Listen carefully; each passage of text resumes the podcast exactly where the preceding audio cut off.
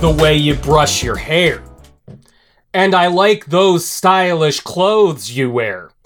I like the way the light hit the ice and glare, and I can see you, boo, from way over there. If you want to go and take a ride with me, we three wheeling in the four with the gold D's.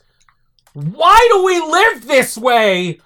Hey, must be the money. Continue podcast episode 92. Nice. Yeah. Uh there's not enough. I though Nelly uh like many slow jams because we've been doing this show for, for we've been doing this together for 5 years. No, we haven't. No.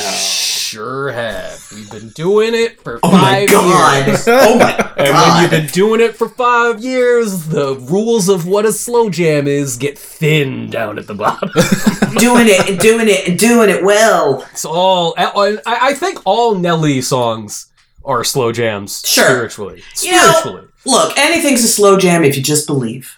Yeah, if, if so the slow jam, the slow jam was the friends we made along the way. I, I was a little surprised he didn't go with Shock G this time, but I feel like we've done Oh, the Humpty yeah. dance before. we have, dance yeah, f- before. we have. To, we've we've done the Humpty dance. I think twice. it's I yeah. it's, I thi- it's an all timer. Like It, it is, man. It's a Pour one banger. out for Shock G, man. yeah. that Humpty was- dance is amazing. That's my go-to joke of like I'm going to put it on my resume that I know all the words to the Humpty Dance. Although Line I one. do, That's what the algorithm flags. If you apply for a job in 100%. LinkedIn, it's, it 100%. will aud- you rise to the top. Uh, and then if you subscribe to LinkedIn Plus, it'll lie for you and be like, knows all lyrics to Humpty Dance and radio edit that is more appropriate. you know what he's saying. uh, that that uh, person with pristine marketable job skills is none other than Susan Hart. Stop what you're doing, cause I'm about to ruin the image and the style that you're used to. Yeah. Uh, first time I ever heard that song was at the final day of the uh, Pee Wee Golf Camp I was at. Uh, As- dude, I'm gonna stop you right there. I'm sorry. The Yeah. what now? Yeah, that was so. Man, you you were like five bad decisions away from being like a polo shirt guy, weren't you? Oh yeah, absolutely. Absolute. So how I ended up in a Pee Wee golf camp is hard to actually wrap your brain around, because I grew up in the middle of nowhere in upstate New York, and the only pool for basically like a forty-five minute drive in every direction was at the Pompey Club. in- Okay. in- and the Pompey Club, like this wasn't like fancy. It was like five steps down from the pool in Caddyshack. So you had like a nice pool, but then like it's basically just a fucking garage that people would go in, say hi, we're here, and then uh, you you could get like a grilled cheese from a stoned fifteen year old inside that uh, garage. It was great. It was an amazing place. they called it a club to like because it's upstate New York, but it's really Yes. just like it's Well, it's they can charge hole. more that way. right. Yeah, it's a hole in the ground. Yeah. But uh, like literally on the hill above the pool was a golf course. Okay. So, so you you could drive up the hill to where you know Judge uh, Smalls and the rest of the bad guys from Caddyshack were getting drunk all day on a Saturday. Um, and when my friends and I were seven, we were like, let's just leave the pool and go walk up there. And we like left. Our parents are talking to each other, so like my friend Mike McBride and I leave, go and walk up the hill by ourselves, which now in retrospect, like that was very dangerous. Uh, and go in and discover that in the ballroom of this co- like golf club, they had like a buffet set out for some kind of function, just mozzarella sticks and shit Oh. everywhere, everywhere. So we're getting after it. Yeah, man. Just, just like like four kids in bathing suits. a bunch of wet children up. just eating fried food from a buffet. just feral Lord of the Flies cast-offs. and and like nobody stopped us. Like we have our fill, like our arms are just filled with like greasy 80s food. And we go out on the putting, like practice putting green outside of the club building. And there are just putters and golf balls there. So it's me, my brother, m- my friend Mike, and his older brother Sean practicing. And then the instructor came over and was like, You guys seem like naturals. And then all of us were in the Pee Wee hockey or Pee Wee golf thing a week later because we're like, let's absolutely fucking sign up for like let's convince our parents to do this. Mozzarella sticks every day, son. Okay, that's fair. I Yeah. can't. I can't fault that logic at all. I, I did not learn how to golf. Let's No. be clear there. Uh, I, there. That's not a skill that I picked up. But at the end of the week, there was a lunch rife with mozzarella sticks and uh, blasting music uh, there. And the Humpty Dance was played like four times because the person in charge of the music was uh, one of the many stoned teenagers working at that place. And like that was it. It was just like we knew all of the lyrics to uh, "You're Unbelievable" by EMF and uh, nice. and Humpty Dance. and, nice. uh, Mama said knock you out. Like, Nice. all of it. Yeah. All right, that's pretty There's- great. That's that's a journey. Uh, yeah, that, that, person- that was less stuck up than I was expecting. Oh yeah. yeah. Well, but it's gonna be weird because like his mom's not a douche.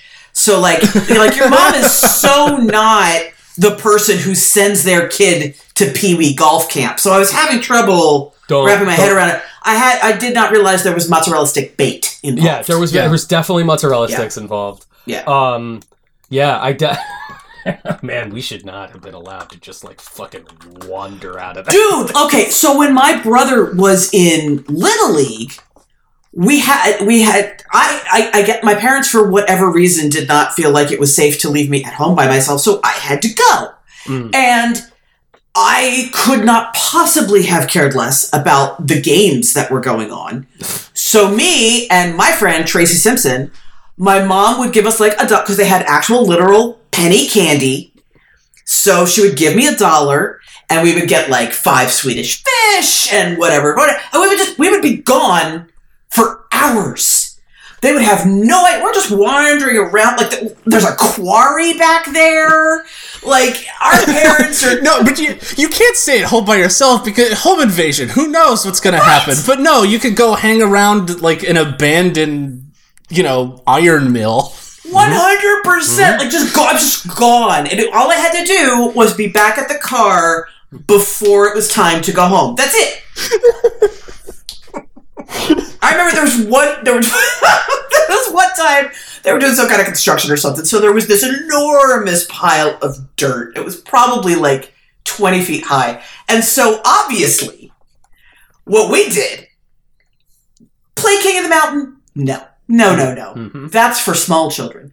You you had to run to the top as fast as you could, and then, of course, run back down as fast as you could, thus trying to fall. Just just trying to get obliterated by whatever glass and broken rocks were in that dirt. Yep. How we never broke anything, I really I don't know. Your entire Uh, body is one skinned knee, but hey, at least you weren't home alone. Yeah. Getting that fresh air, dog. You're getting that fresh air.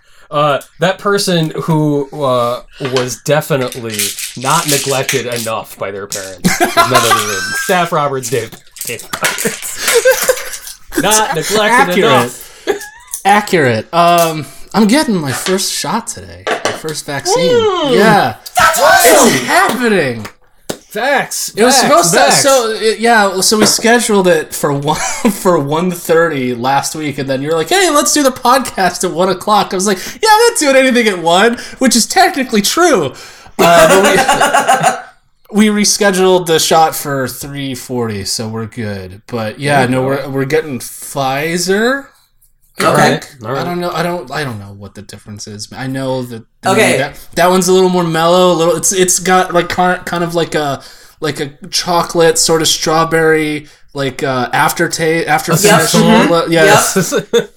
Whereas the Moderna is a little bit more. It's a little more bitter, a little little more. Yeah, it's got like some, some some coffee notes Yeah, in there, so it's a little yeah. mhm. It's a very, But, it's a uh, very oaky Vax experience. yeah, the- the yeah. Moderna. The J and J oddly cucumber. I don't Yeah. know why, Oh, but that's nice. That's that, yeah, just sort of Uh, a they're trying you to know, go for it like a gin, like a gin thing. I think. I don't Yeah, know. yeah, yeah. Like just a, like a like a summertime kind of light sort of experience.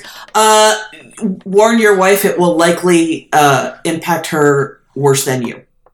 Oh, wow. Yeah, no, Yeah. she, she she well, she's uh currently she's a warrior. So Oh, dear, she does, okay. and and it's just she's having her thing right now. She's just like she's like, I know it's gonna be fine. You're like I'm going to drive there, so she doesn't have to worry about that. And she's like, Good. Like yeah, but like it's just all of her anxieties are all like dealing with people, dealing with something she's never done before, dealing with like you know a shot. Uh, Will it hurt? Will she have an allergic reaction? Will like you know, all this stuff? And of course, like I, I'm just like, eh, whatever, we'll be fine. Don't worry about it. And like she's like, why are you not thinking about every possible thing that could go wrong right now? And I'm just like, because I don't know. Because it's not like you're not going to get vaccinated. Yeah, so. and there's not this. You can't control that stuff. Right, right. But Yeah. no, okay. So I learned this because uh, both shots. Uh, the second one nearly killed me, whereas Wait, my Susan, husband. did you did you get Darned or did you get Pfizered? I got Pfizered. You got Pfizered. Okay. all yeah. Uh, you know, I'm I'm standing in the shower in so much crying because I'm in so much pain. Oh, my God. husband's like, I need a nap. Uh, but here's why: because uh, women's immunity systems are a little more robust than men's. So for the second shot, we react more strongly. Mm-hmm. Typically, typically, not obviously not everybody, but yeah. So if sh- if her symptoms are if she a if she has some and they're worse than yours, that's why totally normal. She mm-hmm. doesn't have to freak out. Completely or it's completely normal for her to have a reaction and you not. It sucks, but it's normal. I may, yeah. Like now that you're saying that, I'm like I was already planning on taking at least the Monday off after the second one, just in case anything goes. Because One hundred percent. I Yes. don't want to be in meetings and like No, you dealing can't. with this. But now, like hearing that, like you know, maybe I should just do it so I can take care of her. If if I'm just eh, eh. Yeah, yeah. Noth- yeah. I, I had to I had to bow out like after the first shot.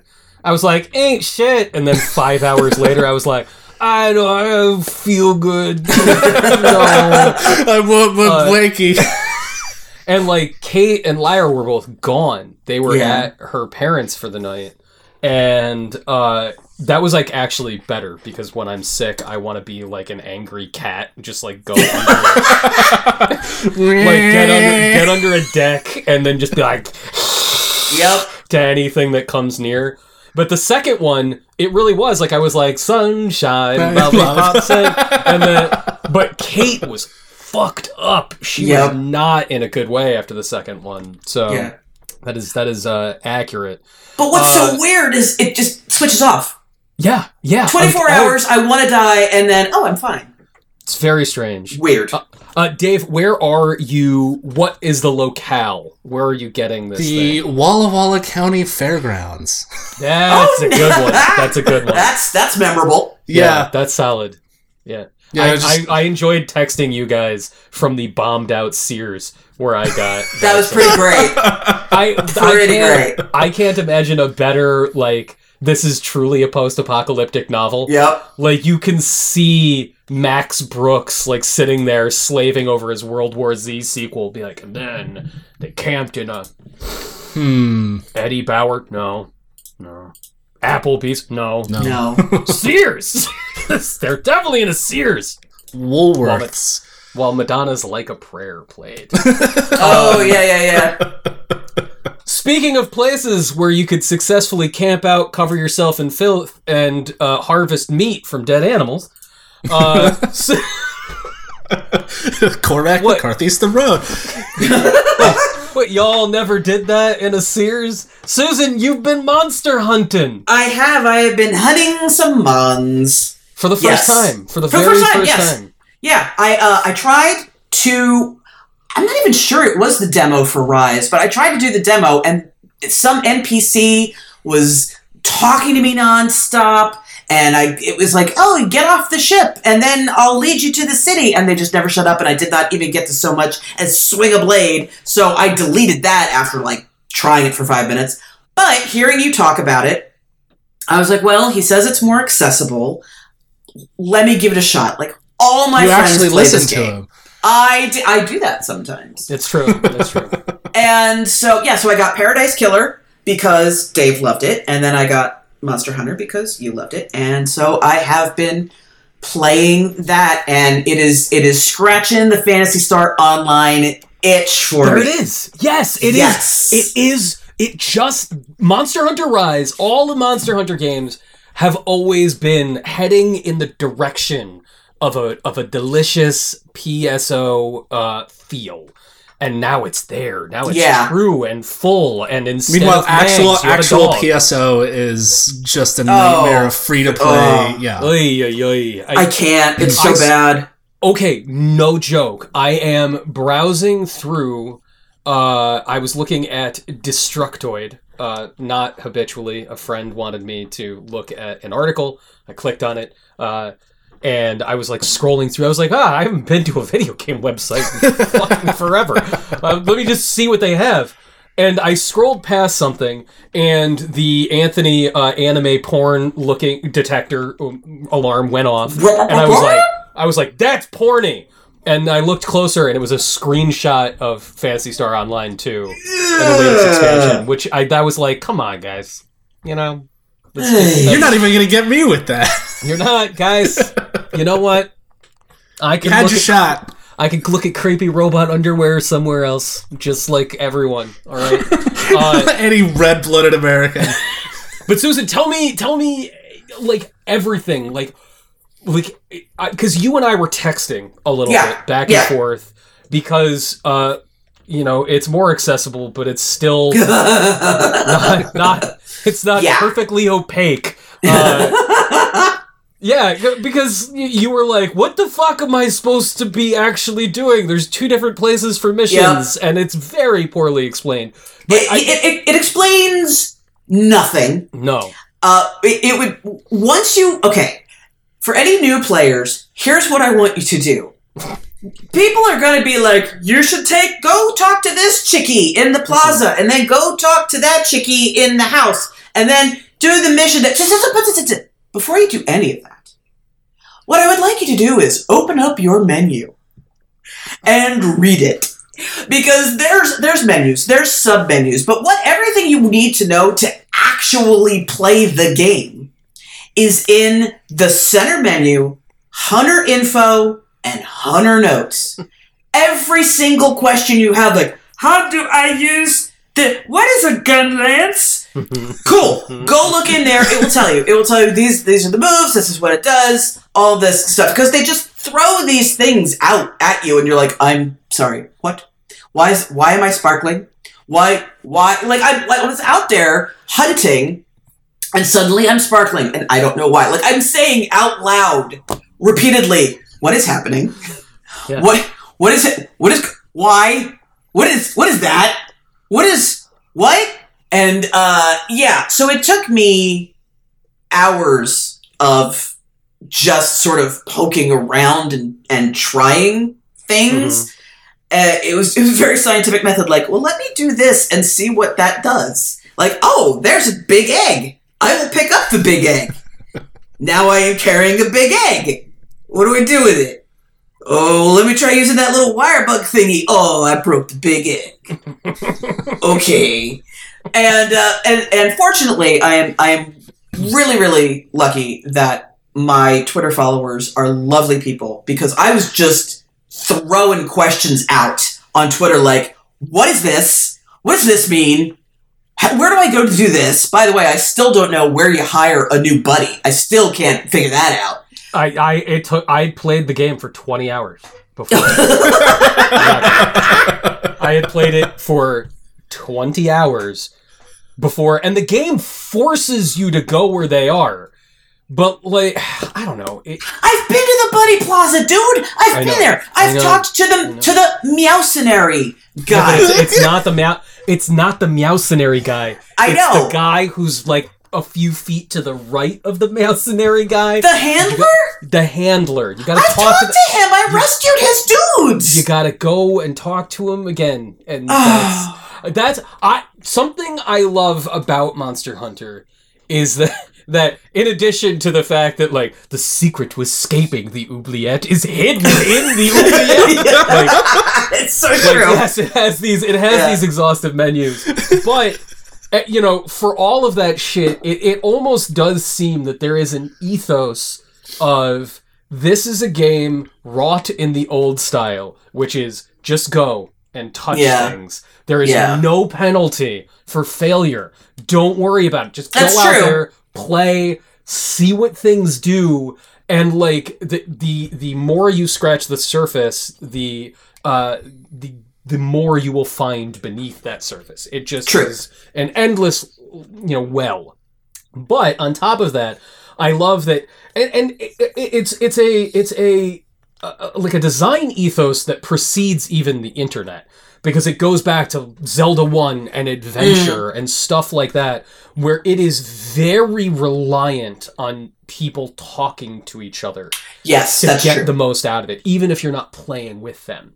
right. Uh, somebody will always explain something to you about Monster Hunter that you would never, no matter how attentive a menu reader you might be or a diligent experimenter in the game, somebody will tell you something that you couldn't possibly have known, and that makes the it makes it a, a, a richer experience of playing. Um, how are you playing it?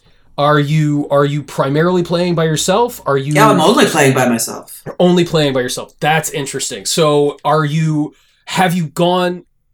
What What are you doing? Like, what are you? What are you doing with your time in the game? So, okay, so after you explained to me that the chick in the house was for Mhm. multiplayer missions, Yeah. and because I was struggling, man, I'm trying to do those because they're on screen. So it's like, you have three of house chick quests left, Mhm. and you have, so I'm like, oh, well, I guess I gotta do house chick quests. No, you don't. You don't. So once you inform me of that, I'm like, okay, screw you, house chick. so I just went through the, so I'm uh, uh, Plaza chick, and so I'm doing those quests, and I just this morning did the first rampage, There you which go. is okay. So the thing about the rampage is monsters are going batshit, and at some points they're going to try and storm the gates of of your city. So you have to you set up ballistas and bombs and traps and whatnot to prevent them. It's it's tower defense. Ish, ish. Yeah. Yeah. ish. Very, very ish. Um, so I just did that. Uh, I, I did okay, not great, but I did okay. Um, so I did that, and so that's how I'm going. My thing so far has been, I'm going to go slow, so that uh, because that's allowing me to figure out Mm. how things work and like the like for example the um it with certain weapons you can use there's a thing called a wire bug it's basically your grappling hook Mhm. and you can use it in battle like you can tie up that that when i'm using uh, dual swords for example i can use it to uh insert like I, I hurl one of my swords and it's got the wire on it and then after a second or two i pull it out and it does a lot of damage which is really great when something is running away from you. You do, and then as they run, they pull it out and it and does damage, and that's fun. Not all. uh, I went from like, oh, I'm never gonna do that. Uh, That's too much. To yeah, I'm using this as a. There are different ways to use this. Yes, I will master them all. So I'm trying different weapons to see what works best. Uh, I now am using a light bow gun, and Mm. that's working great for me because it allows me to keep some you know my buddies go and and do all the melee stuff while I hang back and I and I do damage. So that's a lot of fun. I'm improving my armor. I'm improving my buddy's armor. I'm figuring out crafting and trapping and that's the thing like I'll focus on one area to figure out and learn about while I'm doing other things. So I might go just do a really easy mission to test trapping something, or I'll do something really easy to try a new weapon out, or whatever. Yeah, and that that's also that rhythm emerges very naturally while you play the game because you can you'll at the beginning you'll find yourself being like all right video game told me to do video game thing Yeah. I will go do that. And slowly but surely, as you play it more, you realize the the wealth of opportunities that you have available to you while you while when it gives you a task. Like you don't just have to do that. You're like, all right, Yeah. well, I know I'm gonna go on this hunt, and then these other monsters will spawn there. I have an hour. I can Yeah. go and kill them. I can go get these mushrooms. I can go do these different things and then go back, which to me is that's the quintessential Phantasy Star online experience. Um yeah, I- you know, I don't I don't I don't necessarily know if the people listening understand what high praise it is to hear you say that this Yeah. is scratching a PSO itch. yeah, I've been Uh, trying to to find this loop for years. Decades. Decades. Two of Oh them. God, no! Oh my God, you're right. It's 2000, it's 2021. We're 20 years out. Oh, It's been 20 golly. years. Yeah. Yeah.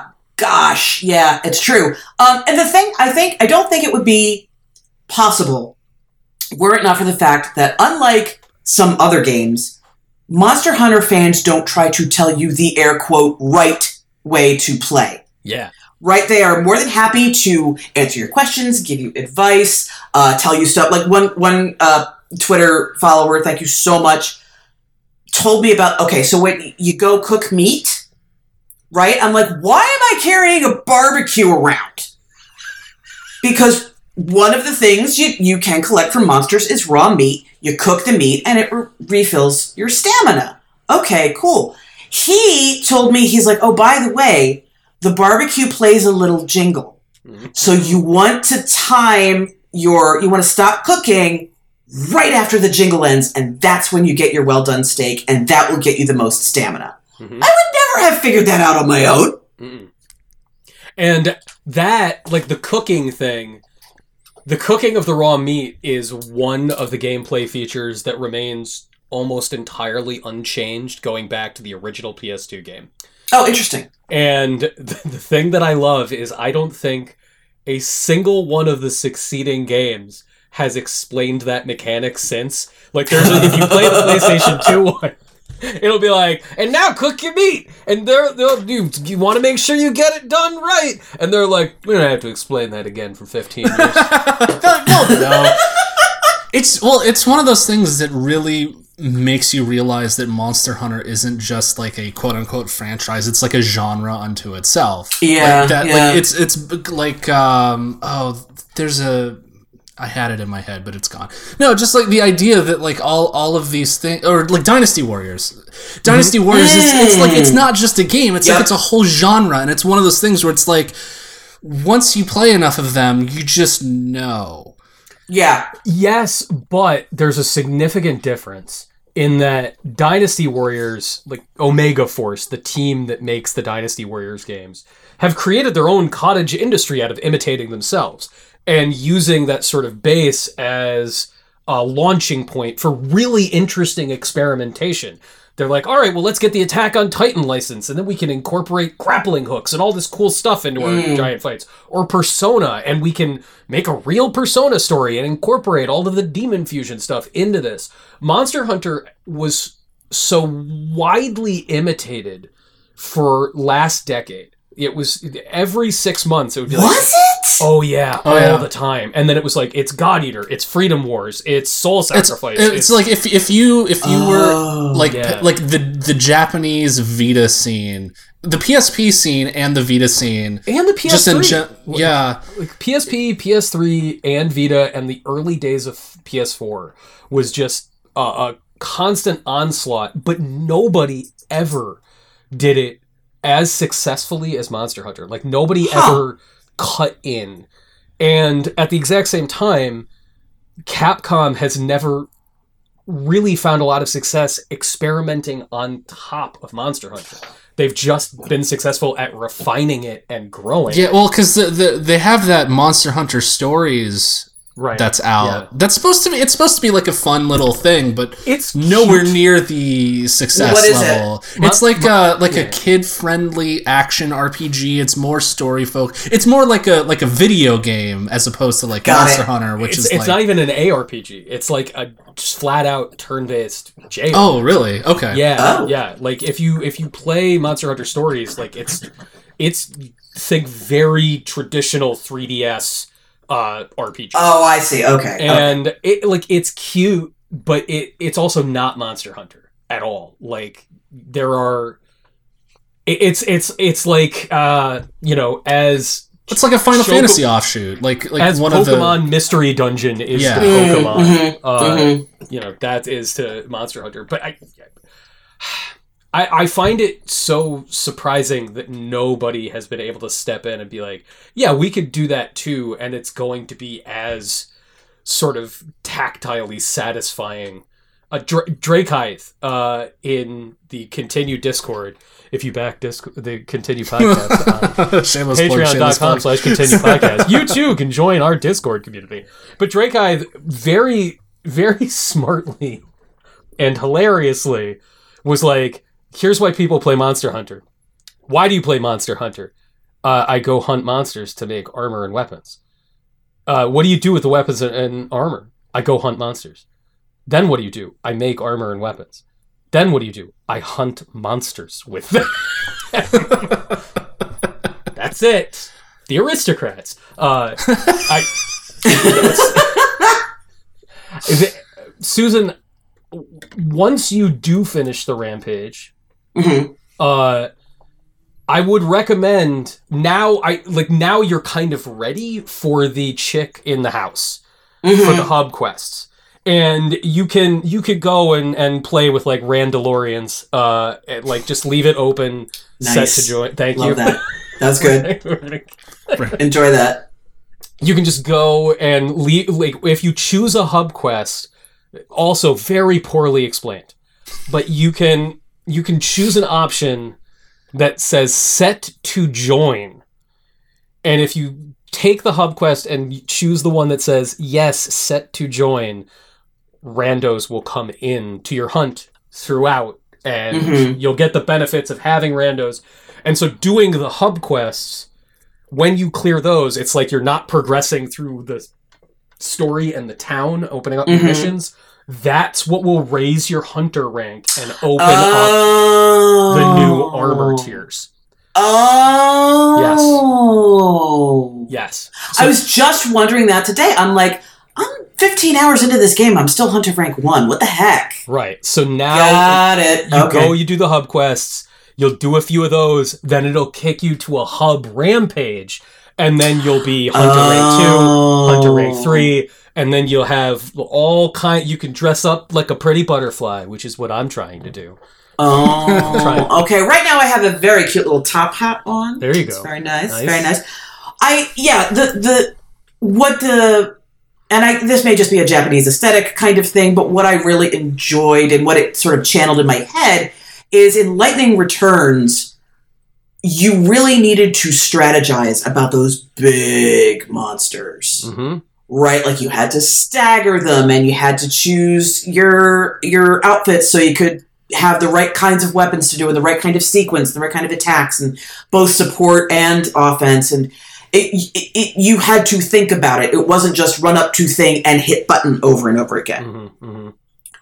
and while Monster Hunter skews more toward hit button over and over again, you do definitely have to think about it. And I like that a lot. I I enjoy especially with gun, it's like, okay, what ammo am I going to use? Am I you know, what's my loadout? What's what am I asking my my buddies to do? I, I like that if all you've got there is the go kill the monster, get stuff, so you can kill more monsters, then the killing of the monster has to be interesting. Yes. One hundred. It ha- it can't just be hard, right? And, tact- and tactily satifying. yeah, Because otherwise, it would just be an MMO. And people Yeah, are always yes. like, Phantasy Star Online was an MMO. No, it wasn't. It was it was an action game that had MMO-y things. yes. with it was a persistent. Uh, it was an action game that you could play in a persistent world. It was its own thing. It was perfect and it was beautiful, and I very, I miss it so much. You know, you could. There are servers that you could No, join. it's not. still. It's, it's, It's for- not the too late. same. for the late. old. What? No, no. Even even if You get a GameCube those- Ethernet adapter. You you you, mod, you you get a mods thing for you, you get you get a copy of Swiss. You put that in your GameCube, and then you can spin up and you you you create an account on a web forum, and then you they'll give you the data, and then you take that data and you put that on the GameCube, and then you, You can log play into. the, PSO fully offline, Yeah, fully Yes. solo, fully offline. It's it's fine. You just won't get certain stuff. yeah. yeah, But I just I miss it because they would do things like Yeah. you know when it was Easter they would put eggs in the lobby and then you'd, have, you'd have Valentine's candy quests and I miss it. And it's so Susan, we're we're days away from the first Monster Hunter update. Oh, And it, and it's like they approach updating in the way that Nintendo has approached Animal Crossing uh New Horizons, but not shitty. Like it's So, It's so, so there's not I- gonna be a bunny running around that everyone hates I- I- inexplicably. I like I keep waiting for like something dramatic to happen in Animal Crossing and they're just like how would you like um I don't know up to 3 things to buy with your bells. Be like fucking Nintendo. Come on. Uh, but that's the- not that game, I know I know it's not. I know it's not, but if they're going to turn it into a thing where it is like here's the spring update, here's the fall update, Monster Hunter does this really, really well because Monster Hunter is also like, here's the Halloween update. Get your fucking pumpkin armor, son. You're gonna look like a crazy, spooky Halloween Monster Hunter this time. And then there'll be like Halloween stuff to do in town. There'll be Christmas stuff to do in town. Okay, that's pretty great. I love great. that. It's great. I do love that. It's very added. It's very PSO. Um, yeah, that yeah, yeah. Okay, but all right. Here's what I'm struggling with. Oh, okay. So, uh, you can you obviously you can you get stuff monster bits. You bring the bits back. You make armor out of them. You can also make armor for your little cat friend and your little dog friend. hmm hmm and you can make weapons. You can u- use them to upgrade your weapons. I killed this this faceless snot monster. You killed the penis monster. I did yes, exactly. And I came back and I made the gun, and the gun looks like a penis, so I Mhm. sold it. I'm like, no, I can't do this. And the armor, I could make armor out of this stuff, but I'm like, no, this makes me look like a foreskin. It's I gross. won't do it. Super gross. Yeah, You can So- you you can you're like, all right, what can I put my cat in? Oh, I can turn my cat into one of the nurses from Silent Hill. Gross. which I did. yeah. because because you can't you can't really tell it's it's penis skin. It's just it just looks like a little cute nurse outfit, so that's okay. But yeah, I'm I'm in a place where I have to select armor and stuff based partly on aesthetics. that though is part of the fun. Okay. I- and I will say, like, as you open up the hunter ranks and have more options for armor, Mm, you will have more options for things that are, for the most part, comparable. oh, and, okay, okay. and you okay. can choose them based on aesthetic. You can look at them and be like, all right, well, that's the coolest looking one. Th- and there are four different sets that have a base level defense. Got it. 30. Okay. Cool. Cool. and Cool. then cool. you'll you'll also get to a point where you're like, all right, well, I'm hunting a fire monster. I am specifically going to have an ice armor Yep. set in Yep. reserve, so that you'll you'll get to a place where there's a lot more variety. Okay. and cool. like by the time you're at hunter rank three, you will open up options for armor that are based on things that you're not even hunting. right. Like, you'll you'll you'll open it up to like now the Meowcenaries can only bring back these items. Uh, Yeah, it's Gotcha. Dave, Dave's Dave's just like I "Fuck love the names. I know. I So know. Me much. too. It's so good. Ugh. I I will say like I I'm glad that you're playing this one, Susan, but I almost wish you had played one of the previous ones so you could have the experience of how much better all of these Mm. things are because Yeah. the dogs are brand new. all that mobility has never been in this game before, ever. But you run so slowly. Oh yeah. Yeah. And and r- holding the run button used to deplete your stamina almost instantly. Oh no. Yeah, yeah. No. No, no, Yeah. no, no, no. Oh. No, no, no. No, thank you. No, thank you. That's okay. I'm But, like, good. like this this game gives you like it, it's all of a sudden like you remember like what Capcom is good at. Mm. Like you don't want Capcom to give you the deep thinking man like RPG. Yes, I did. It's called It's- Dragon's Dogma, and it's wonderful. No, no. But like even Dragon's Dogma isn't Okay, like, yeah, fair. about- that game's that game was kind of stupid. yeah. but, but you know, like Dave, the awesome feeling in Dragon's Dogma you're like, "There's a fucking Cyclops, I'm gonna jump on its face." yeah, it just like crawl crawl up its leg until you get to its eye, and then just start stabbing it in the eye. Monster Hunter Rise boils that feeling down into a single moment and it lets you do it over and over and over again. It's like get on a fucking dog, ride that dog at an alligator the size of a rich person's house, and then jump off that dog 50 feet into the air and then land on that alligator's face with a sword as big as its leg. So satisfying. Uh, are you gonna stick with it, Susan? Are you gonna Oh, like yeah. you're gonna? Oh yeah. Let me okay. Let me explain to you the situation I currently find myself. in. Oh boy. Okay. It's it's it's one of my own making, so I can't even be like aggravated. Okay, so a few weeks ago, I asked my husband if he would like to play Civ Six together hmm because you can play Civ Six and be on the same team and blah blah blah, blah whatever whatever fine. And he said yes to humor me, and then lo and behold, he actually really enjoys it. So it, rather than us playing Civ individually next to each other, we're playing the same game, and it makes him very happy. Mm. Now, when I have free time, he wants to play Civ. And I'm like sneaking in monster hunts. Like, like, oh, oh, are you going to take a shower? Oh, okay. All right then. like, can I get, how many quests can I get done before he's, before he's dry? yeah. No, that that that'll happen. I my the the group that I have managed to keep this tabletop RPG going with like we've been playing for like almost 2 years now. oh, nice. Our, our game is completely derailed. It's over because we are all, we're all playing Monster Hunter together now. And like I I I I can't think of a single time in my life that I have played an online game with anybody for like more than a, a week or two. Mm, mhm. So that's yeah, I'm I'm in there. Uh, I mentioned this on Discord. This was the worst thing in the world, but the group that I'm playing with, we we were like got into this habit of texting each other and just being like, "You want a gun?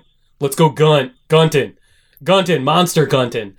And the only the only reason was that we think it's funny to put consonants in the front of words Uh-huh. that don't belong there. So like, do you want an apple? No, I want a dapple. Give me a dapple. Oh my god, you're an idiot. Horrible. yeah. people. Horrible, annoying people. But we got our comeuppance for being annoying Oh no. because yeah. So we were Yeah. like gunting, gunting, gunting, guns, guns, guns, guns, guns. Somebody tells us you guys realize that that's what they call the people in Ready Player One, don't you? And Yeah. like, the the people who are like doing the Willy Wonka quest fucking what? are called then we, Gunters. yeah, then we look it up, and that's what they're called, and it fucking ruined Monster Hunter. Oh no! Yeah. yeah, yeah, the worst, the worst. You need to send us sternly worded letter to Ernest Cline. I think. I Oh no! oh my god, I I like, and I said I said this. Now I can't remember what online medium I said this on, but I was like, Ready Player One ruins things even when Ready Player One isn't readily present. It just it ruins I mean, that's just true. Yeah, Ready no, Player that's One true. ruins everything. It does. Um, By the oh. way, it's garbage. it's so I'm sorry if you like it. no. I, I don't. I don't want to offend. Watch this, Susan. Watch this. Transformers, He Man, Spider What, Man. what is the, the, Star the was the that Wars. demi video of the guy like, that he he made the it's like yeah you know I made a theme song for Ready Player One movie the the studio rejected but here you go and it's remember remember Transformers remember Japan. Ready Player One Why aren't we millionaires right now? We just named a bunch of things in a row. I can hey remember in, Family Ties I I can throw in some like gross misogyny just between references, right? Isn't that isn't that the winning Is it- formula? Is it misogynistic? Oh, Oh, it's dude. oh, Susan. Oh my god. Oh my god. It's there. Oh, there, there's also some like weird gender stuff too, because the whole thing about like a character Yes. being female in the game, So- but like male in real life, or vice versa. If uh, if you read It's like- passages of when he's when the main character the you know oh I'm out of shape but I have a heart of gold like I know Oh, all the nerd stuff better than anybody. If Ugh. you could read some passages of him describing like the like his love the love interest of of like the, manic yeah. pixie dream girl who's also Mhm. somebody he needs to save but like oh my god you would think it was satire you would think no fucking way did somebody write this in earnest after the year It's his name. oh damn it no Eh! that's not that was accidental that was accidental uh but nobody nobody would write this and and be serious after say 1985 or 80 like it's it's written with all the grace of a Reddit post. Like yeah it's grotesque uh, Oh. so yeah we need to come up with a new so funny it's way Joss Whedon, the book. no no no no i mean when i tell you it makes like the shit in the last three seasons of buffy look legitimately feminist by comparison Well, and, and, like at least Joss Whedon know, is writing yes. original stories and not just saying, "Hey, Yeah. remember, but yeah it's remember Yeah, the that's. Goonies?" Yeah, yeah. fucking stupid ready player one so now we need to come up with a new funny word to say to each other that's very disappointing It's and you'll find out it's it's from his second book, Armada, which which is literally just what if the last Starfighter was real? It turned out it's from his other books shit Why? Why? Why? Why didn't you just go Munt? Because then it's Monster Hunt. well because Munt, this munt, is munt, none, munt, no, munt, this, munt, munt. none, none of this is interesting. One of the le- it's so it's no like it's like describing your dreams to somebody. No one fucking cares about like your online game adventures. Uh, but my one my one friend was the last one to join us, and Uh-huh. he plays as a gunner. So he's Okay. Come gunt with us. You Gun come hunt, and gunt. Oh. Now it's- and oh. Now everyone's just oh. gunting. Now, right. Now it's, It's- ruined. It's terrible. Okay. It's fucking terrible. Uh, Look, in fairness, everybody has incredibly stupid things that only work with a select group of people. Witness this podcast. I was just gonna say, witness this. Like, I, we don't know why people want to hear us do this. I have the- no idea, dude. I, I, it baffles me on Uh, the daily. I, I actually do like. On that note, I want you guys to realize that it, it will, in uh, a month and a half, have been five years since the three of us were in a room together. Um, I'm not okay with that. It sucks. It Yeah. sucks. Uh, and for listeners, here's a little bit of trivia for you. The last time we were all in a room together, five years ago, literally traced a person out of an elevator going, We're normal! We're normal! oh God, that did happen, didn't it? We're normal! Was that Yep. th- that was at the nightclub hotel, right? That was at the stayed that was at the inexplicably. horrible nightclub hotel. Uh, Wait, was this okay? Wait, that was because there's E316. there's E3. Then there was a there was a PAX where the three of us no uh, had dinner, but then Dave no, had that was leave. because no, because Dave wasn't. Dave couldn't come to that PAX. That was PAX East 17. Sam was there. Uh, old former former uh, co-host of this show from the Radio Radar days. Uh, Sam Prell was there, but not Dave. Okay. Roberts. Okay. Uh, no, the last the last time I'm remembering being with Dave was the time where he had to leave because his kids were having a meltdown, and his wife was like, "Please come home." Yeah, but then there's also Oh, it might have been PAX West. PAX Yeah, yeah, West. yeah. That's what I'm saying. Pa- Okay. It was PAX. West- Yeah, yeah, because it was Seattle. That's where Yeah. you live. And yeah, talk about interesting conversations. This is this is really good radio we're doing right now. Yeah. Oh, right. Yeah. So let's talk about Dave's board game wives. Dave's getting them board game wives.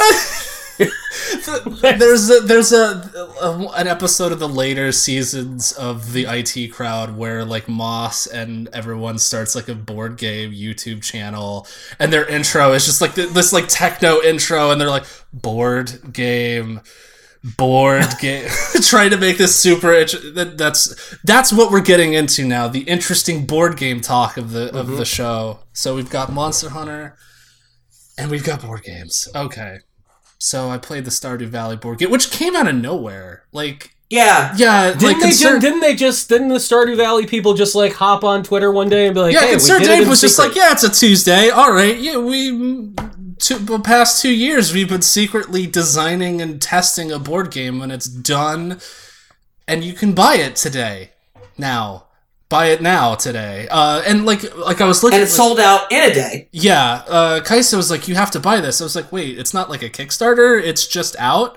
And she's like, "Yeah, you can buy." Because that was that's always the thing with these board games is there's always some announcement, and it's like, "Oh, it's a Kickstarter. This won't be done for a year and a half." And I'm just like, "Wake me up when it's done." I know Uh, people who have seven hundred to one thousand dollars of just like outstanding board games. Like, Yeah, Kickstarter that will show up one day. Wow. I don't. Yeah. They're expensive. Board games are freaking expensive. They're man. expensive, especially when you start getting in Kickstarter land too. When they're like, "Hey, if you spend two hundred dollars over listing price, we'll give you a whole bunch of add-ons that will never be available ever in stores." Uh, or reality. or rea- or real, well, like the Metal Gear game that doesn't exist anymore. Yeah. Uh, so Stardew Valley, the board game, I like it, but it's not. I don't think it. It's not like a board game like like oh we're gonna crack open Monopoly or Life or mm-hmm. something. It's like it's like it's more complex than like Catan or Carcassonne, and I think a lot of people uh, like they, they made specific mention on their store page saying like this is kind of an inter- intermediate board game. If you're just like, hey, I like Stardew Valley and I want a board game, this might not be for you. And Oh. you you get a sense of it just by looking at the rules. Because the rules on the face of it are very intimidating looking. Because there's a lot going on. Once you actually get the whole game and realize that you can only do maybe like two actions in a turn, it's less intimidating, but it's it's one of those games where you have to see the whole machine in motion before you really get a sense of everything that you can do. So it's a it's it's like it's up to four players. It's a co-op game, and the idea is that you and your friends are all on star the the the farm at Stardew Valley. Uh, and you're there for a year. You're, you start in spring and you end in winter. And your objective is to complete four of your grandpa's goals, as well as fill out the um, the community center. The community center has six different cards that each have specific item requirements. So you need to fulfill all of these things by the end of winter, and you win. If you lose, uh, Joja, the evil Amazon stand-in, takes over the town. Uh, and uh, yeah, Walmart wins basically. Dave, is Uh, is this canonical with the game? Is there like does this fit in with the game at all in any way? No, and that, that's the thing. Like, it's not. It's not like a. It's not a story. It's very much just like uses the theme of Stardew Valley and the things that you do in it to present its own sort of game and strategy and rules. Hmm. hmm. So so yeah, like it's not it's it's very much its own separate thing. But like I said, there's a lot of the flavor. Like one of the cards you'll find is the the mermaid's pendant, which you can use to marry someone, which has in-game benefits. Board Um, game wives. board board, board game. game, what board game. So the way that the game breaks down is there are three phases. You have season cards you flip over, and then you follow the season cards. The season cards have different icons, which affect like, oh, Joja put up a sign on this one part of the of the town, which means that either you can't use that action on the town, or it costs extra, or something, or whatever, or uh, your crops grow, or it's raining, so now like you don't have to water. You spend an action to water your plants. They just like uh, whatever, and then or or it gives you like a free action to sell your items. Just different things that happen on that specific turn at the start. Then you have your planning phase where you're working together with your friends. You're like, okay, we need to plan out what we're doing on on on this turn of the game. Uh, you can go to the mines. I have this item I can give you to make your mining easier. I'll grow the crops and then I can sell them. Uh, and then once you've planned everything out, you've traded items uh, how you want then you do your actions and you just you move your little your character token on one of the spots of the map and you proceed to do your action. And this is the part where like up front it's very complicated because you have to know what everything does before you can make like a reasonable decision.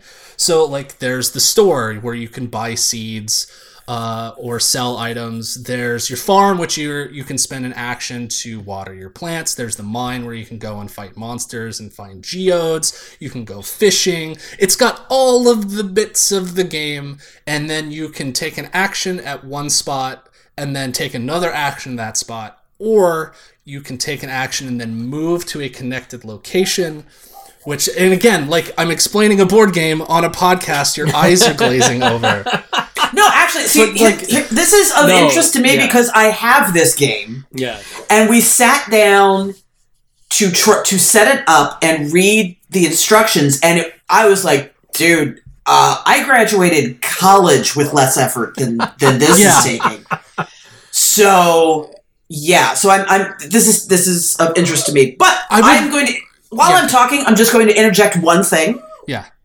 You can't get the game back in the box once you've set it up. Because no, because what all the the, the, the, tokens, the cards, and, N- n- but good Right. board games have slots and whatever and I blah know. blah blah blah. This is like fuck you, figure it out, whatever. We don't care. It comes all nice in these, you know, because you, you punch the pieces out of the of the cards and it's really nice cardboard stock and that's great. But once they're all out, it doesn't go neatly back in the box anymore. So it's like- like they don't give you little bags or or You didn't get bands bags? or no. You should have bags in there. Well, I mean, there's the bags for Oh, the yeah, tokens. yeah, yeah, yeah, okay. Yeah, but I mean, like you've got pi- you've got the pile of season cards. Yeah. that's gonna Yeah. just go everywhere.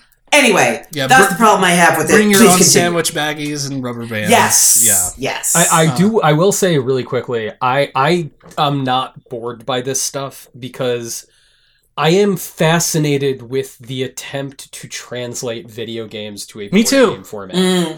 And the re- like the reason is is I'm always like interested from afar, but I, I, I it's almost like the effort of turning a video game into a board game. It has some of the the failing that comes with like a fan made sequel to an established Mm. video game, Mhm. wherein the impulse seems to be let's overcomplicate everything. Let us Mhm. like this will be an exercise in gilding the lily.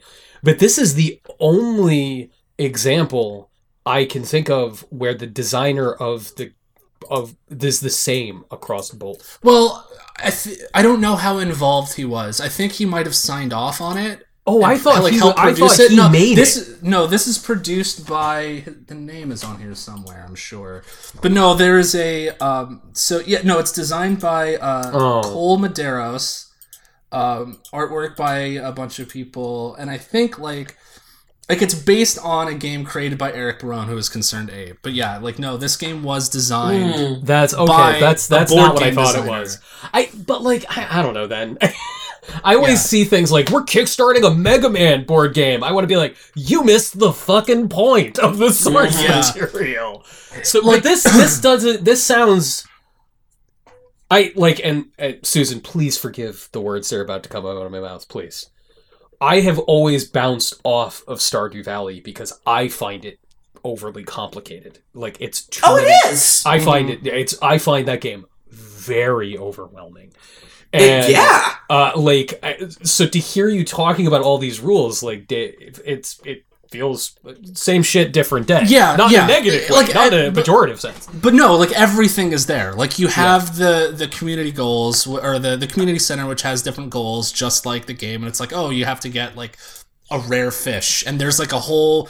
The, there's like like the fishing has its own little set of rules, and mining has its own like its own deck of cards that like you flip through as you descend levels of the mine, and you can upgrade your starting tools, which will allow you to do different things. And like again, it all sounds like a lot.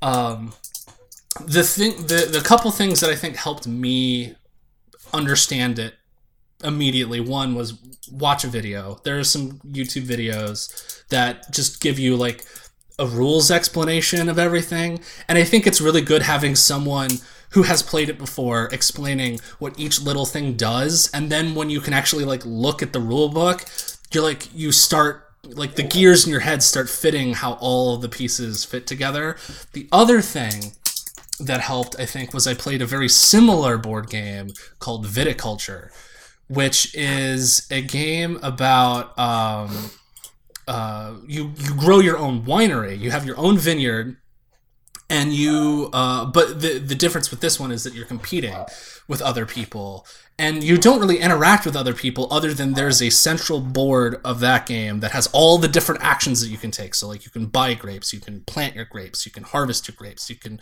uh, all this different stuff. And uh, you put your action down and that determines what you're doing for that season. And so seeing all of the different rules of that game because that's another one where it's like it's not really complicated once you get everything because you can only you have like two actions in a turn you decide what you want to do and then you're building the machine that works over time with you and you're adding to it and you're like looking okay where's my machine lacking? And then you're putting things down but you're not like it's not like dungeons and dragons where you're having to do math all mm. the time. You're just you make a decision and then um, as as you continue playing you decide well okay where do i need to make other decisions because the stuff that because we're missing some things? We're like as we were when we were playing we noticed that like we were spending too much time mining and fishing. We were neglecting growing food. So we didn't have any money. So then we started going and buying seeds and then planting them. And then like like kaisa realized that she had like her starting tool was a hoe which you use to like you can um typically you can only plant one seed in a spot but the hoe allows you to plant more than one seed in the spot so you can load your farm up with a bunch of stuff and just rake in money. So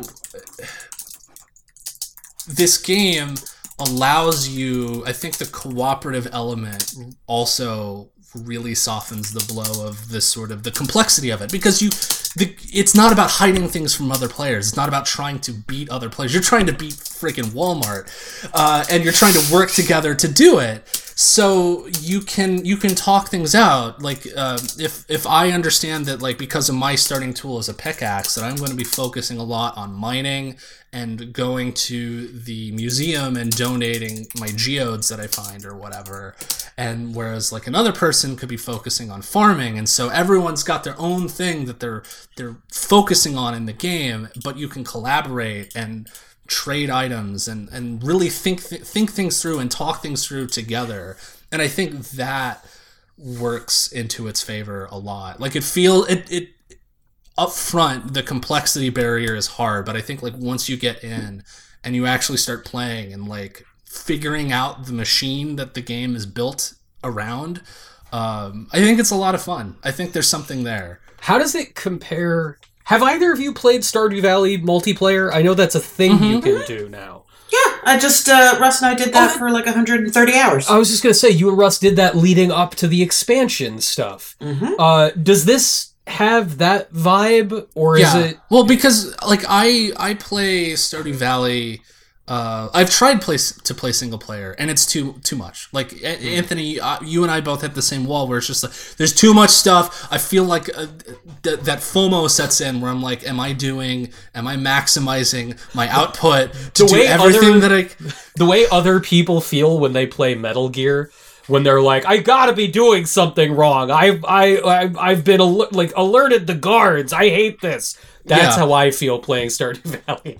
Yeah, like I, I I'm just like, I fuck, my crops aren't right. I'm leaving. my crops aren't right. The event's tomorrow. I'm gonna miss something important if I don't do everything right the first time, and then I just I hit a wall where I'm like I I can't this time my time on this planet is finite, and this is hitting me in such a way that like I can't replay it. fascinates it absolutely fascinates me yeah. that that you two guys who are clearly so capable of the you know managing all kinds of in-game minutia and strategizing and I, I it just and I and I mean this genuinely Yeah. I find it fascinating that applying that to this cute sweet little farm sim just rocks your world and you freak out Susan, I still haven't finished Obra Dinn. That's not a long game. I still haven't finished it. Obra Dinn, Oberton is a lot. Obra Dinn is a lot. Obra Dinn and like like this is so embarrassing. But the same thing happens to me when I play Stardew Valley. Is you know like when you see like a little kid in elementary school and they're being confronted with learning something really hard like math and they just Mm. fall asleep. I can't say that I do know that, but okay. Well, yeah, like it's like it's it's like a thing that like teachers have to deal with where like if a kid is is dealing with something that is frustrating to the point that it's stressful, like sometimes they just fall asleep. Wow. And if I'm playing Stardew Valley or Obra Dinn for more than like 45 minutes, I start to get sleepy. and it's not because I'm bored. It's because I'm like I'm not up to this. It's Hey, the t- it's the oh. time it's the time constraint. It's 100% the like yeah. you only have this amount of time in the day. If you waste time walking around or walking to the wrong spot, or like, oh, you go to this place and oh, they closed because you got there 10 minutes too late, like, that's the thing that really, like, it just, it gets to me. And then, you can never ever play Harvest Moon. Don't uh, because Harvest Moon, So at least the old ones, it's it's because that's like you actually have to count the steps Yep. to maximize your Mhm. day. Yes. Stardew is is much more uh, forgiving about that. But the the thing you're describing, that's me encountering games where you go backwards and forwards in time. Yeah, yeah, we were just talking about that. We were just yeah, yes. I um, I completely Mhm. I completely get it in every way. And the thing is is I know I know that there are people who have that feeling. Dear friend of the show, Adam Rosenberg. Adam hates Mega Man games. He detests Mm. them. And the reason is is that for him his brain recoils at the like now time this jump because to him it's like punitive and just like his mind doesn't work that way Yeah, he's right. By the way, it is punitive. whereas to me that is like it, it is it uh, you know the movie frailty oh no. It's a very good movie. It's a very good movie. you know you know when hudson looks in a field and there's just a beam of light shining on that axe that's my brain every time i play an action game like that it's just like ah and then mcconaughey's traumatized because i do a bunch of crazy stuff Okay, nope, nope. Nobody's seen this movie, Boo. Everybody's Like, you know, getting wait. Frailty's uh, totally relevant for references. Everybody know, gets these frailty drops. to circle it back around, the co-op Frailty's got a farm. It's relevant. Yeah, it's relevant. Uh, the co-op lessens that because it's because my wife and I we can collaborate on the things that we need to do. It's like okay, well, you go to the store. Well, Yeah. because she's also she's played it a million times, so she knows exactly what to do. So mm. she's just I'm just like, okay, well, what should I do now? I was like, oh, can you go to the mine? We can kill some stuff. Okay, we'll go to the mine, kill some. And like that, coupled with the fact where it's just us hanging out playing a game mm. rather than me trying to like play a game on my own and go like I have to see everything. That part of it, like I I can let go of the uh you know obsessive compulsive part of myself that needs to com- complete everything in the game.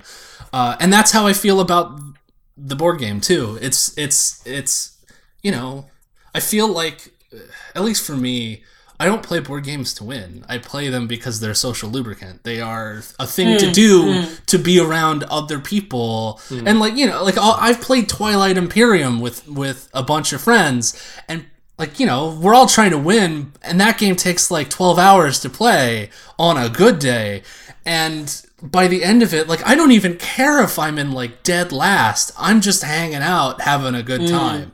And that's how this board game felt when I was playing it with my wife and my kid. It was just like like whether we won or lost like didn't matter.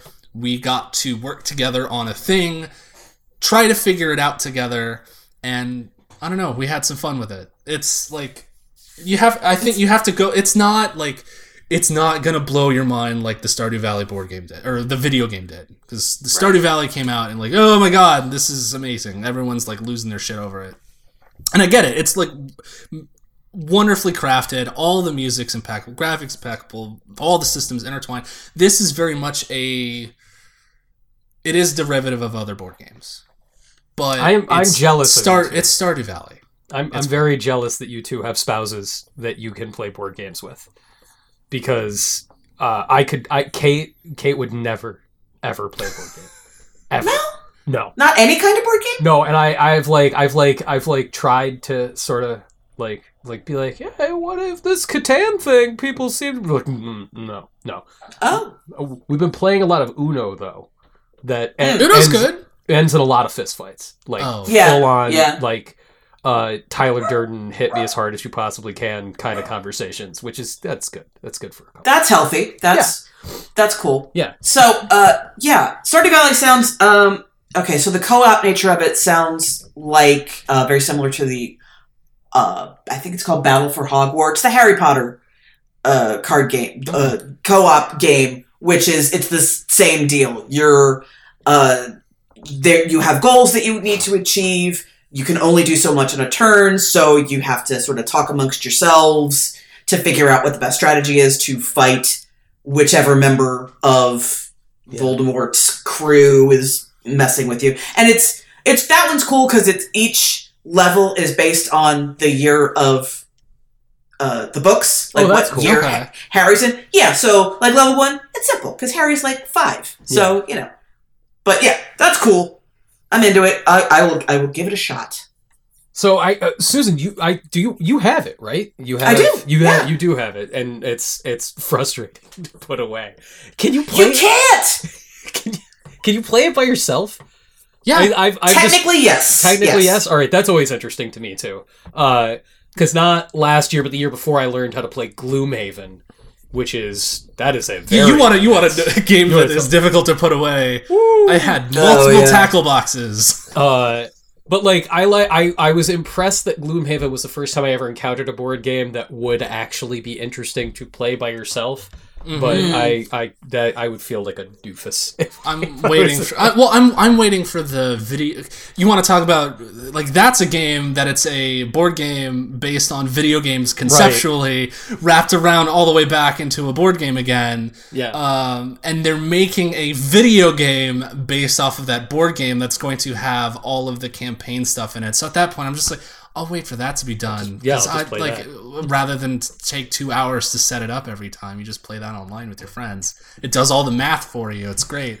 Um, yeah, no, I, I am I am fascinated by like board games that turn like v- board games based off of video games or even just other properties entirely like i remember playing the doom board game and that game is really good uh it actually apparently like it's it's it's out of print because they they lost the license to it but uh, fantasy flight ended up turning it into descent which became its own sort of like fantasy tabletop Huh. board like board game ex- yeah like it basically is the same game you're like up to four people going through dungeons. The dungeons are all modular. They're like puzzle pieces that you like put together. There's a campaign book and the campaign book will like as you walk into a room it will reveal the monsters in the room except instead of slinging spells you've got your fucking shotgun bfg and stuff. Um, it's really cool if you can find a copy of it. That uh, the battlestar galactica board game also great I because it, I fucking love that game. it's so good because it's like like board it takes the the core concept of the show it's like what if Yeah. the people around you aren't who they say they are Yeah, and it great. turns it into um, because you still you because it's it's the perfect balance of like cooperative and competitive. yeah because you don't know who's fucking with you Uh, Yeah, but you I still have to work together with people I, I played it years ago now. Uh, but like the first time I ever played it, and I, I was Princess Rosalind, and I was the Cylon. Uh, and I don't know why I said it like that. The Cylon. Yeah, I don't either. First of all, she's not a princess. I was Marie. She's a president. I did, I did, I say, did I say princess? you sure did. Princess Rosalind and and King Adama. yeah, please, please forgive me. I've been selling celebrating a five year old's birthday party Yeah, all well, week, yeah. and I think the word princess has exited my mouth eight hundred and three times. Um, but yeah, There's a Resident Evil 2 board game. I'm just putting that out there. I know. Like there's so many of these things now. If you go to like a Target, the entire aisle is video game board games. Um and Huh. and Back to the Future the board game, which I just can't imagine that being comfortable. No. Uh, there was one game that I played back in high school. Do you remember like Steve Jackson games? They made Munchkin and a bunch of other stuff. Um, they made a game called Frag, which was basically like, what if we took a like Quake 2 deathmatch and turned it into a turn-based board game? And yeah, it was like I was just it came in this like it was like super cheap. It came in this like super thin box that just fit in my backpack. The board was like just like matte paper. But you would lay down and there would be like exploding barrels on the map and like you run over and get pickups and make you invincible like I, I, I don't know. I love stuff like that. And i think when done right like you said anthony like it's it's cool but it's also like just to see to see how other people take a game that already exists in motion like that can't exist in like a tabletop form and like find what are the pieces that make this particular thing special and make it so that you can play it without any contraptions? It's it's neat. Uh, that is actually a very good transition into our final topic of today, and uh, I don't I don't think we can go too deep into this because I feel like unfortunately I'm in a little bit of like preview for next time on Continue podcast because I'm just not that deep into the games that I am, and this coming week are so many things that I want to play and I'm excited to talk about because R Type Final Two Oh, is boy. coming. Yay! Who likes some weird sequels to shit from the 80s? Uh R-Type Final 2 and Returnal. I don't know if you guys are planning on playing Returnal. i want Uh, to it looks cool I- that's the that's the Housemarque one right That's that Housemarque thing. I I picked it up not because not because I desperately need like the PlayStation 5 experience, but because I feel like fucking Sony has taken Housemarque hostage and they're like this this this this studio's almost gone out of business four times over the last decade. Now we're gonna force them to make us an exclusive, and it's gonna be seventy dollars. And if they don't sell so many copies that they make us rich, we're gonna fucking close this studio. Like, thanks, Sony. We'll have sony bend make a star super stardust ultra Yes, we'll put it- freakers it- in it It feels like if nobody buys Returnal at launch, that that was going to happen. Like I put in a pre-order with Best Buy, and I like looked at my phone. I was like, "Where's the fucking picture of Housemarque holding up today's newspaper?" Sony, I gave you your money, you sons of bitch. Too far. Sorry. Sorry. I wish everybody listening could see Susan's face at this exact moment. But I so those things are things I'm going to be playing seven days from uh, when we're recording this right now. But uh, in the past week, I have been playing things that Dave was talking about with board games, taking a game that already exists and interpreting it and building it into something. And this I feel like the experience I've had in the past week is going to be something that all of us are going to have to deal with for the next 18 months. Because the pandemic has pushed all of ye next gen games way out, and I feel like we're all going to be in remake and remaster town for a little bit. and I don't think that's a bad thing. Uh, I, I've we've talked on this show a lot before about why remakes are generally a good thing and why remasters are generally a good thing. Uh, and two things that I've been playing are sort of the the platonic ideal of the remaster. Uh, I have been playing MediEvil for PlayStation 4. MediEvil, evil. I, I, I think I'm the only human being that's actually played this game. Like it came out and then vanished from the from the world, uh, unnoticed. Even though it was like a great PlayStation 4 exclusive. And I've also been playing Nier Replicant version Don't say one. the number. I'm not going to say the number. Even I don't know if you guys uh, saw this making the rounds on Twitter on Friday, but Yoko Taro, the director and creator of Nier, was like, "Yeah, I threw the number on there just to mess with people. You should probably all ignore that. Doesn't really mean anything." the quote, the quotes, the quote's amazing. He's just like, I don't even know why Square Enix made this. It's not going to sell. I know Automata sold really well, but that doesn't. This is a different game. I don't know why they did this. Okay, wait, okay. But yeah. What is this? All right. So Here we go. Nier Nier replicant and MediEvil are very much the same things. These are they are more than an HD remaster. They're not just like, all right, we cleaned it up, now it looks pretty on a modern TV, fucking go play it. Uh, they are the same foundation game. Like the same thing is all there. They basically play identical to the originals. Uh, but the overhaul isn't just okay. This is gonna look nice in 1080p or 4K or whatever. They've touched everything up. MediEvil is the same game with a whole PlayStation 4 just skin put on top of it, and Nier is very much the same thing. And Nier, the original Nier, uh, came out on original uh, like HD hardware. Like it was a PlayStation 3 and Xbox 360 game. So it's not like it was an SD game that needed to be upgraded, but it was a game made in Unreal by uh, a Japanese studio in 2010. and all it's that looking kind of brown. looking kind of brown.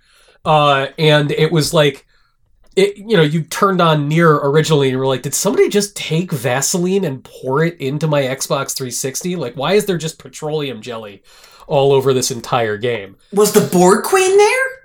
they, were, they were misting it up. They were misting the whole thing. Uh, they so the new the new game, like the haziness of it, the blurry, the the the sort of washed out look of the game, is now like a purely aesthetic choice. Uh, I'm trying. I'm trying to think of like a way to say that people should try both of these games in a way that automatically won't have somebody be like, "That's terrible." It uh, sounds disrespectful. it sounds disrespectful. we haven't said that for a long time. we haven't, yeah. Uh, and uh, Bill, just a short note here at uh, one hour thirty. I'm so sorry, guys. I hate to do this on audio format, but Bill, leave it in. My Let allergy, the, let the listeners know. Yeah, no, yeah. my my allergies are going haywire, and I'm like, don't blow your It's nose. so bad. Don't blow Did your nose. Did you see the post, the picture I posted the other day? No, was it just like a blanket of pollen all over everything? No, it's uh, it's two paw prints on my Oh. leg. Perfect paw prints because Chloe ran around outside, came in, and did the thing like where she put her feet on me, like, "Hey, mommy." Boosh! It's just pollen. Yeah, the the the vacillation from like 40 to 70 degrees that's happening every three hours here is really Yeah. playing haywire. Super. It's Uh, the best. Anyway, So Nier and MediEvil, Nier and MediEvil, both games that when they originally came out on the original hardware, and MediEvil was a PS1 game way back in the day. Uh, the the sort of hazy presentation of both these games made them feel like they played like shit. Uh, Hmm. in the case of MediEvil, you're this sort of goofy, wonky knight. Uh, you're a skeleton, and you have a sword.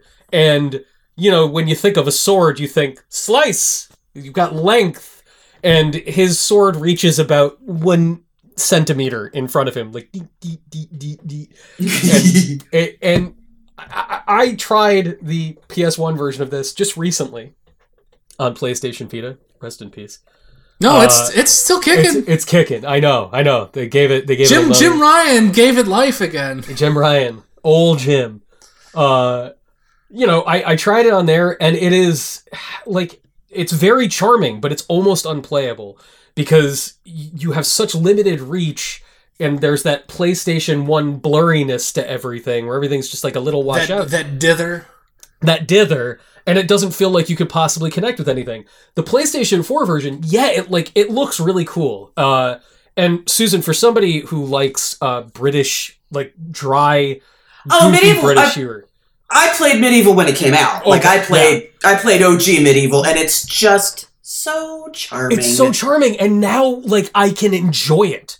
It's the it's the perfect remaster because everything is there and by making everything crystal clear you can just go about and now the the like two inch reach in front of you with the sword doesn't matter. Uh now i can tell what's happening so it's not it's not really a problem. And it's not like it, it, it's it's a situation where the the remaster like it doesn't feel like it's gone too far you know like I, I i wanted to experience this original game. It was antiquated in a way that kept me from en- engaging it and the update is just there to let you engage it It's like that uh, the Spyro trilogy and the Yes. Crash trilogy, Mm. where it's like, like the, I think th- they must have done some things to modernize a few things here and there, but it's mostly just like a graphical overhaul. Uh, Well, I think I was telling you guys about this when I played Crash Bandicoot 4 recently, where they're like, oh, wait, like, this wasn't a fundamentally flawed idea. They just did it shittily back in the day. That- uh, and like this this is sort of in that vein. You're like, oh, it wasn't a fundamentally flawed game. Like you just couldn't see what you were freaking doing.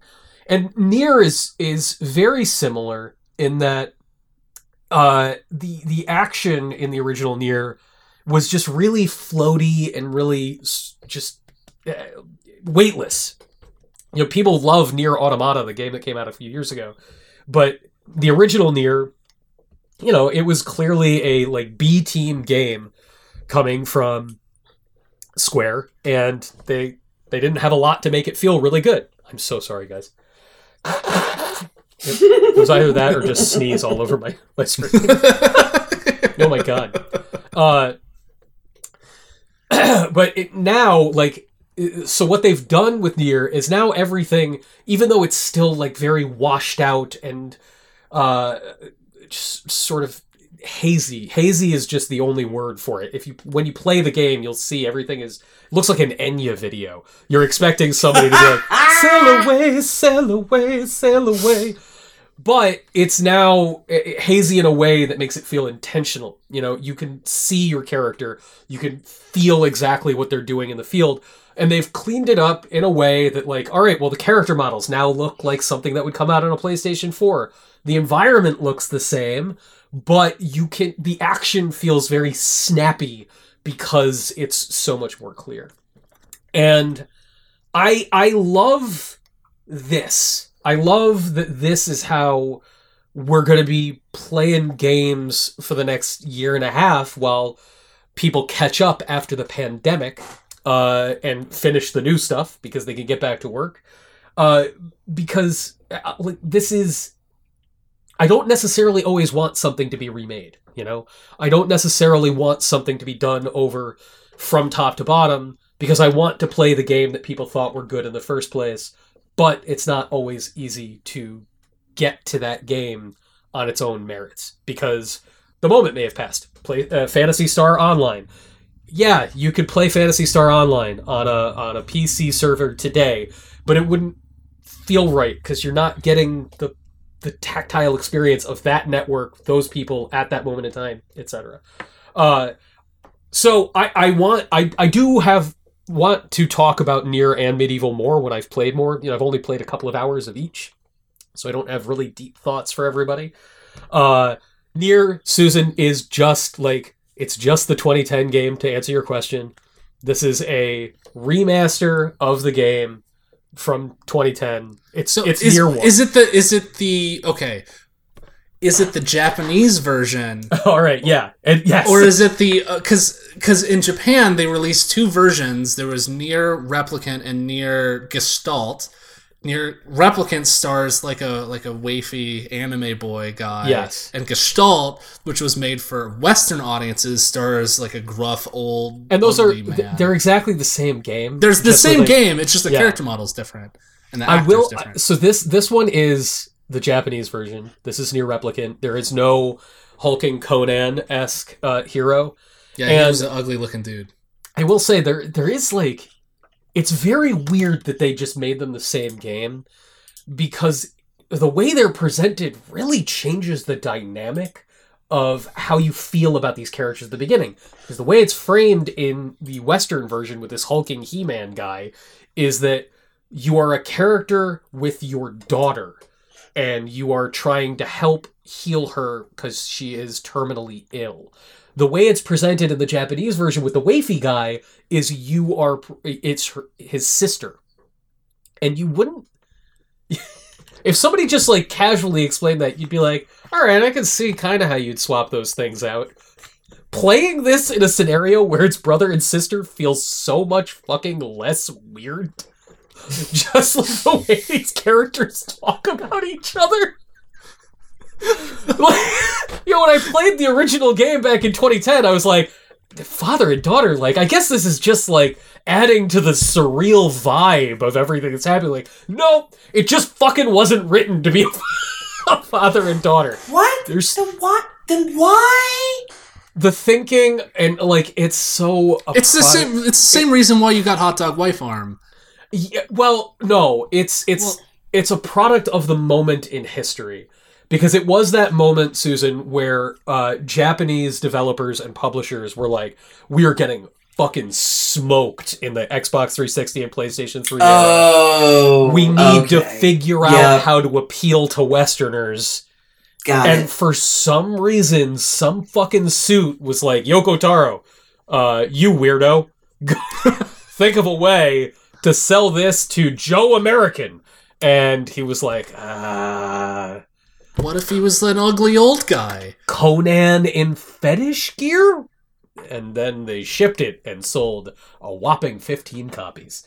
Uh, but yeah, it's it's really cool. It's it's it it's nice to play this game uh 10 years later and have it feel so good again. It's bo- playing both of these has got me really excited for Mass Effect trilogy. Uh, Mm. very excited about Mass Effect trilogy because I like I'm so excited to see those games sort of treated with the same approach of yeah, like, well, and the the thing is like, as nice as it would be to just have like something like a like a criterion that is just like, oh, we're just gonna take this old game and put it out, maybe make it a little nicer, put some stuff around it, but like, look, it's the old game. Having these remasters and re-releases really gives these games an opportunity to like be represented yeah with like the same like like hey everyone pay attention to this game. This is n- new quote and important. So like you have people reviewing Nier uh, Replicant for the first time after having played Nier automata and really appreciating it Yeah. and coming to this game that was like Yeah. critically panned and widely ignored for years when it came out. Um same thing with uh like mass effect. Like having those games come out remastered without just the weight of expectation mm-hmm. of this Totally. trilogy mm-hmm. Totally. having to to deliver like a complete arc like yeah, i mean sure you might get to the end and be disappointed with the way it came come like you know comes together but The ending is fine. The ending's yeah i mean it's fine. fine it's fine No, I'll do better than that. The ending is good. I fucking Yeah. liked the ending of Mass Effect 3. I didn't need more than that. I thought it was fucking cool. Robot lady, robot chicken guy, they get out on a weird jungle planet. Some jungle shit's gonna happen. I'm down. I am down with that. But Fucking even if you are exploded. even if you are disappointed with that, you can do it divorced from all of The the, discourse. expectations. Yeah, the discourse and the Yeah. weight of like I've spent eight years of my or six or however long those games came out, like carrying this character forward. Yeah, and like yeah. wanting to see how this character and it like it doesn't come out the way that I wanted it to. But now it's it. I think it's the same thing with Metal Gear games too, where Metal Yeah. Gear games there's all this expectation built up, and they come out, and all the fans are like, "What the fuck was that?" And then like ten years pass, and people go, "Oh, that game was amazing." Yeah. I and I would always I would always rather have it this way. Like I want it I want this, not the like the way that they did Shadow of the Colossus on PlayStation 4. Like I fucking hated that game because The, the Gus Van Sant shot for yeah, shot Gus, remake. Gus Van Sant's Shadow of the Colossus. Nice. That was fucking Nice. good. Holy shit. That was so good. dude. Yeah. Uh, I, I will say I'm a little bummed out about the way Mass Effect is being done because they're like, yeah, we're we're basically remaking one so that it plays more like two and three. Where's the version of Mass Effect trilogy where all three play like one did? I lo- I love the way one plays. In what way? I like how much more RPG Oh, one is. yeah. And yeah. because okay, so wait, I gotta tell you this behind the scenes. oh yeah, Shit. lay it, lay it down. Lay it down. Yeah. Here's so okay, so I uh I, I get to say this now because A, nobody I knew at BioWare still works there, and uh, B, I'm not a game journalist anymore, so it doesn't matter. So I got sent to Edmonton to do uh, to play a preview of Mass Effect 2 Oh. and it was a whole junket, and uh, they were uh, uh, uh, they were having two groups there. So we were going to be there uh, one day, and then a completely different set of journalists was going to be there the next day. Now, I am like the only game journalist at that time from the East Coast, so. Everybody from the West Coast, they're gone already. I'm like, my flight isn't until late. So they're like, well, you have to check out of your hotel. Why don't you just come to the office and hang until it's time to go to the airport? Cool. Like, okay, cool. So I got to see the presentation for my group of journalists and the presentation for the next group of journalists. Interesting. A/B testing. Yes, A/B testing. Oh boy. Yeah, because one was it's an RPG that plays like a shooter. The other one was it's a shooter that plays like an RPG. That's fascinating. Yeah. Wow. Yeah. Uh huh. So there you go. That's what happened with two and three, and yeah, Yeah. You, I, one was very much more RPG-ish. I like, I, you know, I, I, I enjoyed playing through the story of two and three. Like they are, you know, we we started today's show talking about Star Trek First Contact, and I feel like those games are very of a piece with Star Trek Mhm. First Contact, and like that. That, that like Ronald Moore's sense of science fiction writing from the mid 90s carried through in those games. They're very pulpy and soap opera y, and I like that. Um, you know, I didn't have the passionate response to it that people did, but I I loved that. But I like the playing through two and three was just perfunctory to me. Like it was like, oh fuck, I have to go to this stupid shooting alley so that I can Oh, get yeah, back to the funny alien doing HMS Pinafore. I like I it just let me have the alien doing HMS Pinafore. But one, like you could find fun ways to break your like Star Wars powers and over level weapons in such interesting ways. Like the evil Garrus, who's the bad guy in one. Uh I can't remember yeah, his I don't real even name. know his name. Yeah, he's just fucking evil Garrus because he's an evil bug man.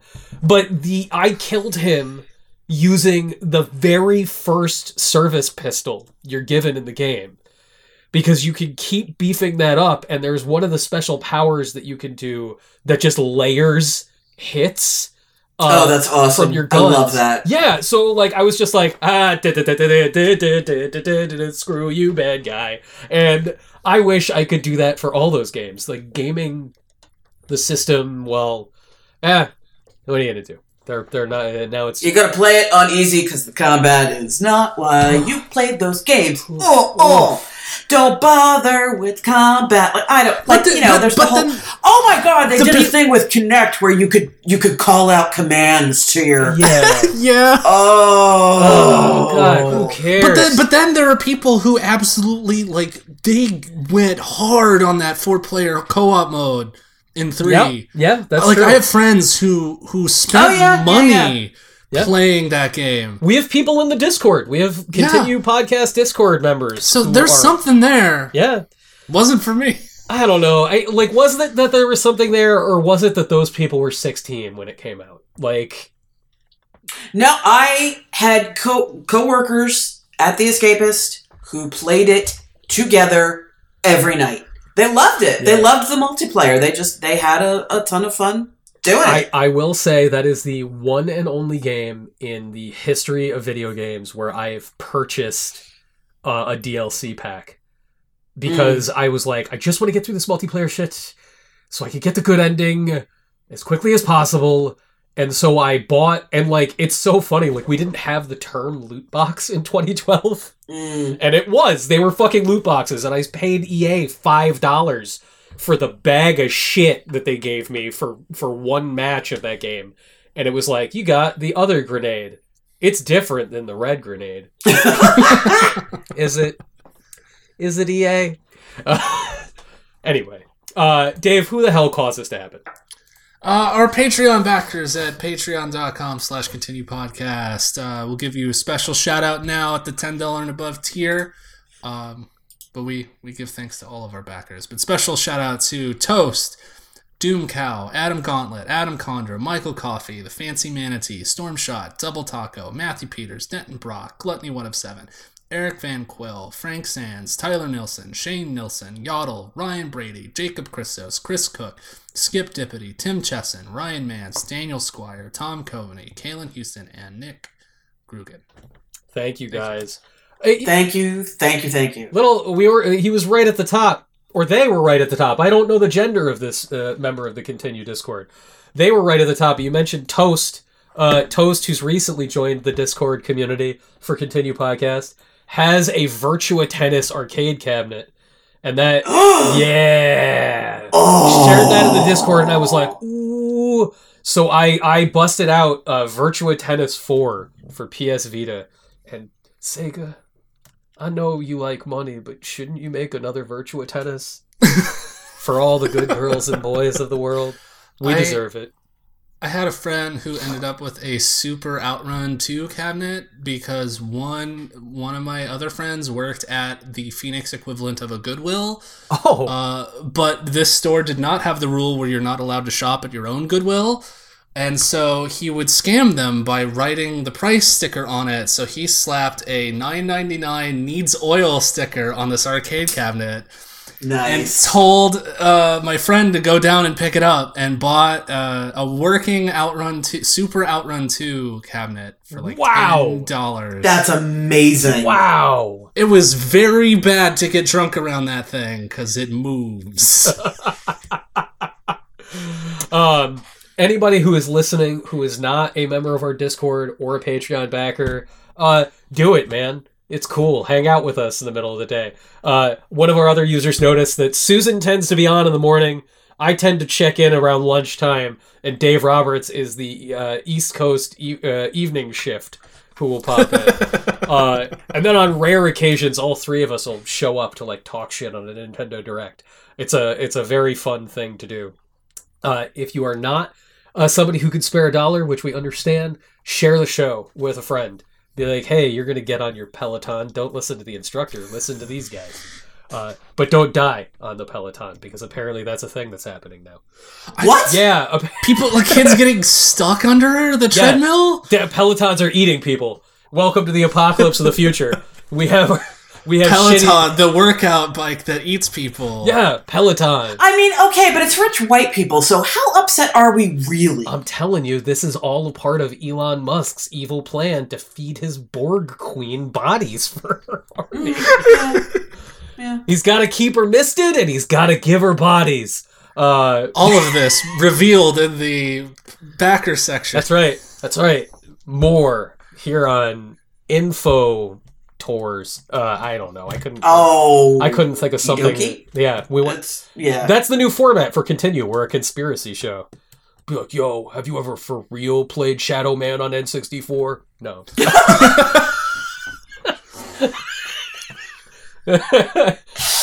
um, you can follow us at twitter.com slash continue pod. And you can catch Dave's occasional streams at twitch.tv slash continue podcast. Uh, Yeah, I'm I'm I'm gonna get a uh, so whenever my stuff from Japan decides to show up, I bought a GameCube with a Game Boy player because they're way cheaper in Japan Yeah. with the disc. Way cheaper in Japan. Yeah, like a game a working Game Boy player with the disc and the GameCube in America is like three hundred dollars. Oh God, I had one. everything is crazy now. Everything is crazy. Uh, but as soon as it gets here, I want to stream. I got I got I got Metroid Zero Mission. Oh, baby. Nice. And I want to stream that. I want to stream Fusion. I want to stream AM2. I'm going to do the whole thing, one through four. But Oh, Nice. I like it. That's awesome. Yeah. I love That'd be really That's cool. awesome. yeah, so as soon as uh, stay tuned when that comes in, I will advertise. Uh, Dave, where can you, where do you advertise in general on the internet? Uh, my brain. No, uh, Twitter, at David Robots on Twitter. Uh, Fitfully on Instagram. At also at David Robots. I made a Super Nintendo Game Boy. You can see a picture of that up there. Ooh. Uh, Ooh, It's very, love it's very, that. it's very, it's purpley. oh, I like it. Ooh. Uh, that's very cool. I like that a lot. Susan, where can the people find you? Uh, you can find me on Twitter at Susan Arendt. You can find me in our Discord uh, just about every morning, as Jesse pointed out.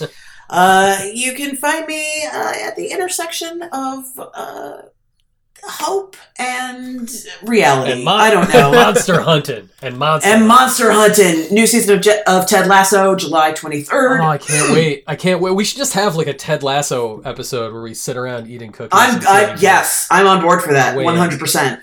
Uh, you can follow me at a John Agnello. Uh, you can listen to my other podcast, Video Game Grooves, which is about video game music on vinyl, and you can go to Ship to Shore Vinyl Company, where you can read my dope uh, liner notes in record releases, such as Viewtiful Joe One, and uh, what else just came out? I don't know. Records, just they're out there. fucking, mu- fucking, fucking music. Who cares? fucking whatever, bro. All right, we'll see you in two weeks, everybody.